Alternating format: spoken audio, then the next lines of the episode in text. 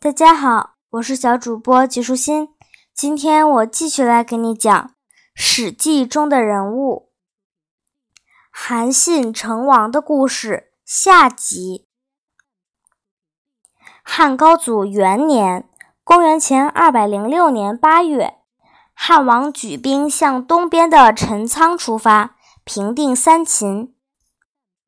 第二年，出函谷关，收复。魏王魏豹、河南王申阳、韩王郑昌和殷王司马昂投降，汉王联合齐王田荣、赵王赵歇一起攻打楚王。但是在该年四月，汉军在彭城打得兵败而归。韩信把溃散的部队集合起来，与汉王相会于荥阳。在泾县、索亭两地间击败楚军，楚军因此无法再向西推进。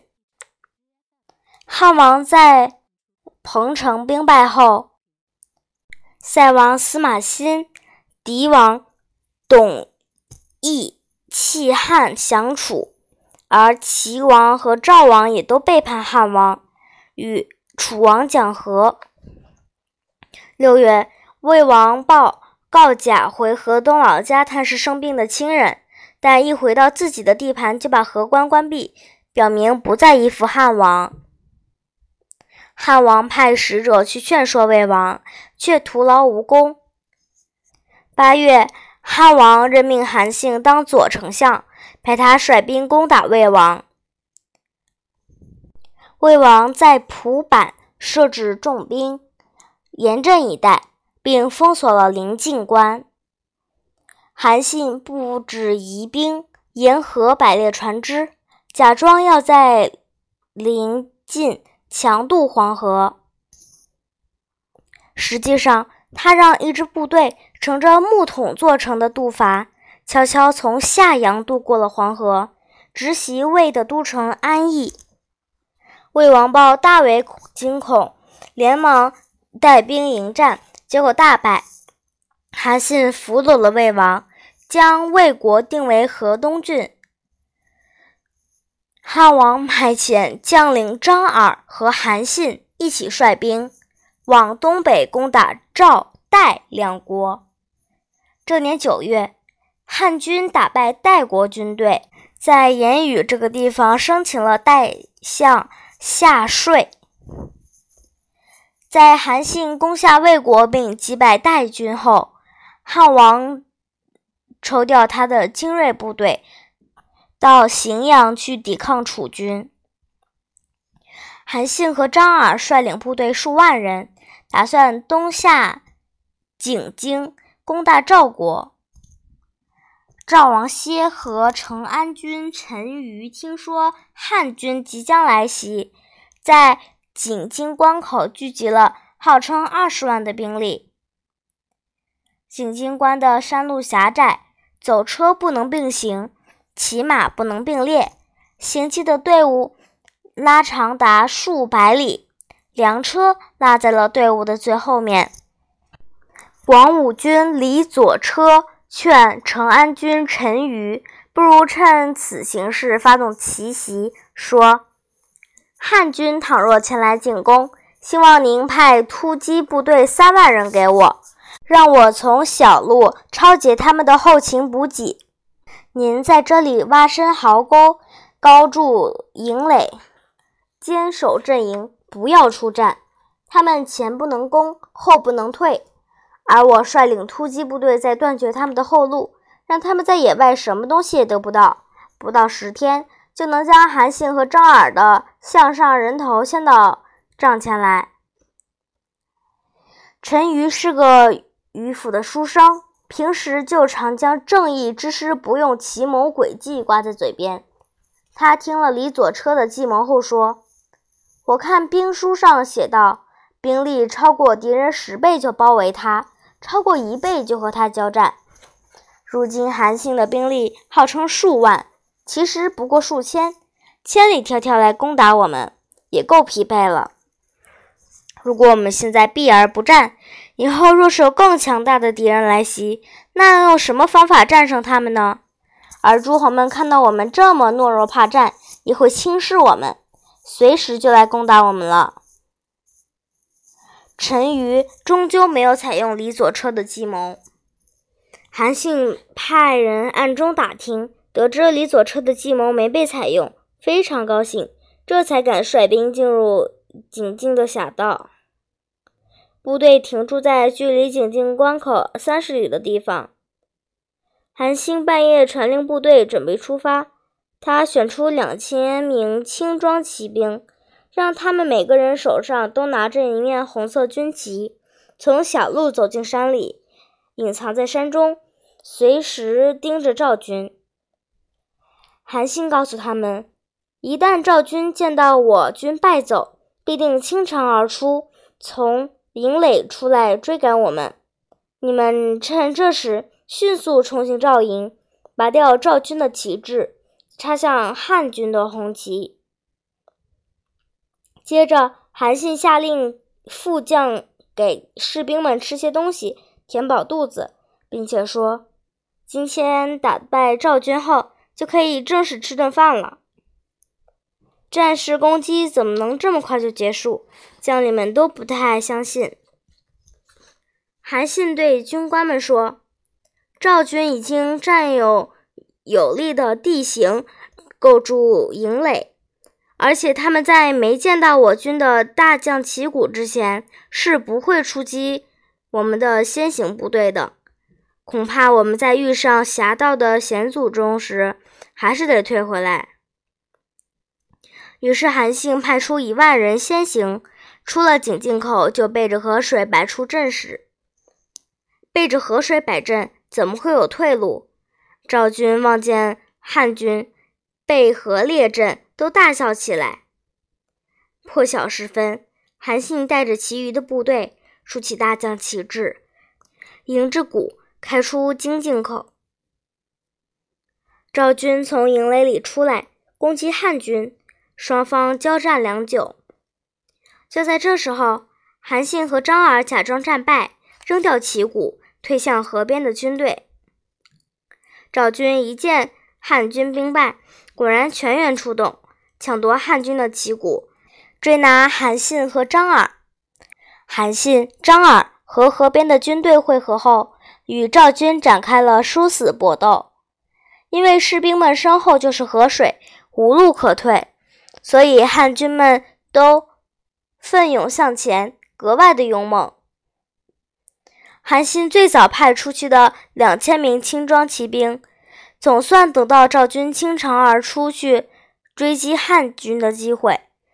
他们冲进赵军的营垒，拔掉那里所有的旗帜，立起两千面代表汉军的红色军旗。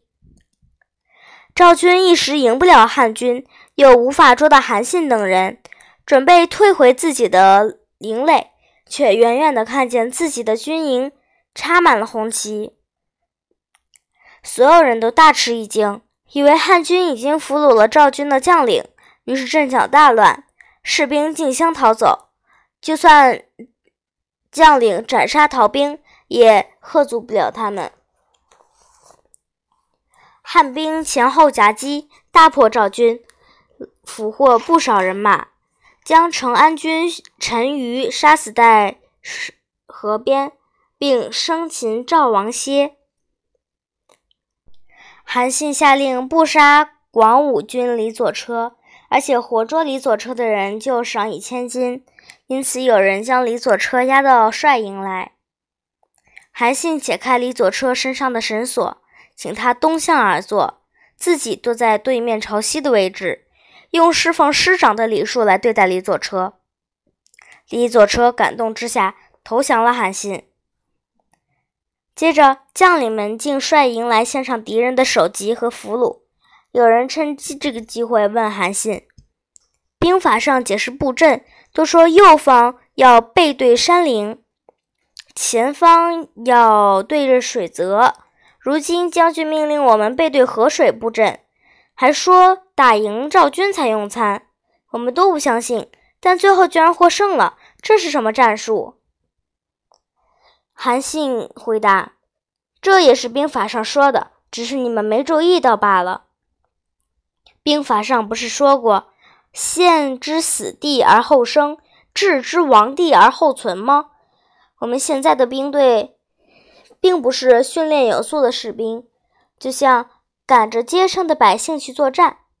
在这种情况下，只有置于死地，让每个人为求自保而作战。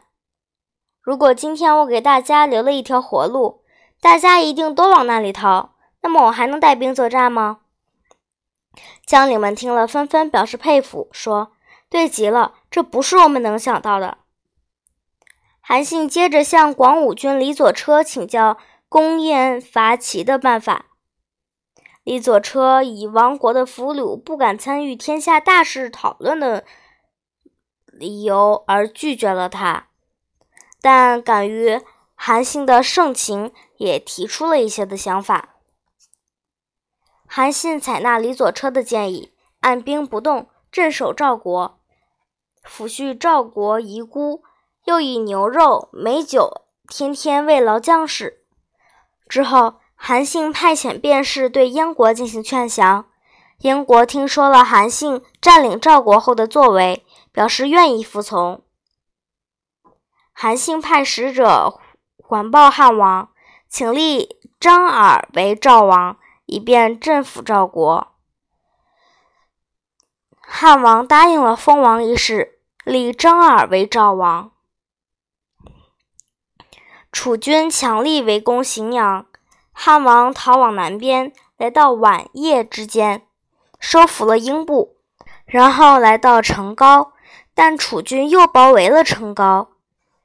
韩三年六月，汉王从成皋逃出来，渡河往东边去，跟滕公、夏侯婴一起来到张耳驻扎的修武，在宾馆休息了一夜。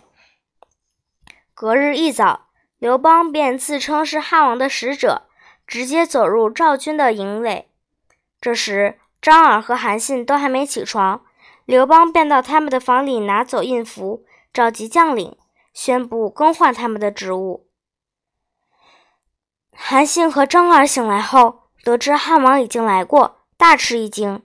汉王夺走两人的部队，命令张耳继续守留赵地，然后拜韩信为相国，要他集合赵地的士兵。去攻打齐国。韩信带兵往东边出发，尚未从平原津渡过黄河，就听说汉王已经派利益姬说服了齐王。韩信打算停止前进，但范阳便是蒯通劝韩信不要让利益姬这样一个儒生小子以三寸不烂之舌抢了功。韩信采纳蒯通的建议，渡过黄河。齐王听从了利益姬的劝说，降汉后撤了对汉军的防御。韩信因为能够袭击并击败了驻守在历下的齐军，接着攻到临淄。齐王田广以为利益姬出卖了自己，便将他烹杀，然后逃到高密，派使者去向楚王请求救援。韩信攻下临淄。向东追赶齐王田广，来到高密的西边。楚王派龙且带二十万大军来援助齐国。齐王田广和龙且联合，准备和韩信交战。尚未开始，就有人劝龙且说：“汉军远道来攻，锐不可挡。将军不如坚守壁垒，不要出战。等时间一久，汉军粮尽。”将军可便不战而胜。龙且自以为很了解韩信，说：“我素来了解韩信的为人，他是很容易对付的。再说前来救齐却不交战，我的功劳在哪里？如今要是出战而打赢了，就可以封得齐国一半的土地，为何不打呢？”于是龙且出战，与韩信的部队隔着。一条江摆开了阵势，韩信派人连夜做了一万多个袋子，装满沙子，堵住江的上游，再带着一半的人马渡河去攻击龙且的部队，然后假装打不赢，掉头逃走。龙且高兴地说：“我就知道韩信是个胆小鬼。”于是率兵渡河追赶韩信。韩信命人挖开堵住水河的沙包，让大水冲下来阻断龙且的军队。龙且的军队有一大半过不了河。韩信趁机发动猛烈的攻击，杀了龙且。龙且在河水东岸的部队四处逃散，齐王田广也逃走了。韩信追击败兵，直到城阳。把楚军的士兵全都俘虏了。汉高祖四年（公元前二百零三年），韩信完全平定了齐国。他派使者去对汉王说：“齐国伪诈多变，是个反复无常的国家，而它的南边又紧邻楚国。现在若不设一位代理齐王来镇抚他，恐怕这里的情势会不稳定。”为了目前的局势着想，韩信希望能够当代理齐王。当时楚军正将汉王紧紧围困在荥阳。韩信的使者到达荥阳后，刘邦打开书信一看，非常的愤怒，破口大骂：“我被困在这里，早晚都巴望着你来帮我，而你却只顾着当王。”张良和陈平踩了刘邦一脚。附在他耳边说：“汉军正处于不利局面，哪能阻得了韩信称王？不如顺势立他为王，好好待他，让他镇守齐国。否则恐怕会发生变乱。”刘邦立刻明白，再度大骂：“大丈夫平定诸侯，就应当立为真王，当什么代理王？”于是，刘邦派张良去封韩信为齐王，征调他的部队来攻打楚军。汉五年（公元前202年），汉王被困在固陵，采用张良的计策，召齐王韩信前来。韩信于是带兵前来，与汉王于海下相会。打败项羽后，正式称帝的刘邦。趁韩信没有防备时，夺走他的军队。汉五年正月，齐王韩信被迁为楚王，立王都于下邳。下邳，嗯，哪了？韩信到了自己的封地，把当年帮助他的那位漂洗棉絮的老大娘招来，赏他千金。韩信又找到下乡南昌亭的亭长，只赏他百钱，并且说：“你是个小人，做好事都不做到底。”韩信最后招来当初要从他胯下爬过去的那名少年，让他当楚国的中尉。韩信对手下的将领们说：“这是个壮士，当初他侮辱我的时候，我难道不能杀他吗？”是因为没有杀他的正当理由，因此忍了下来，才有了今天的成就。今天的内容就是这些啦，小朋友，拜拜。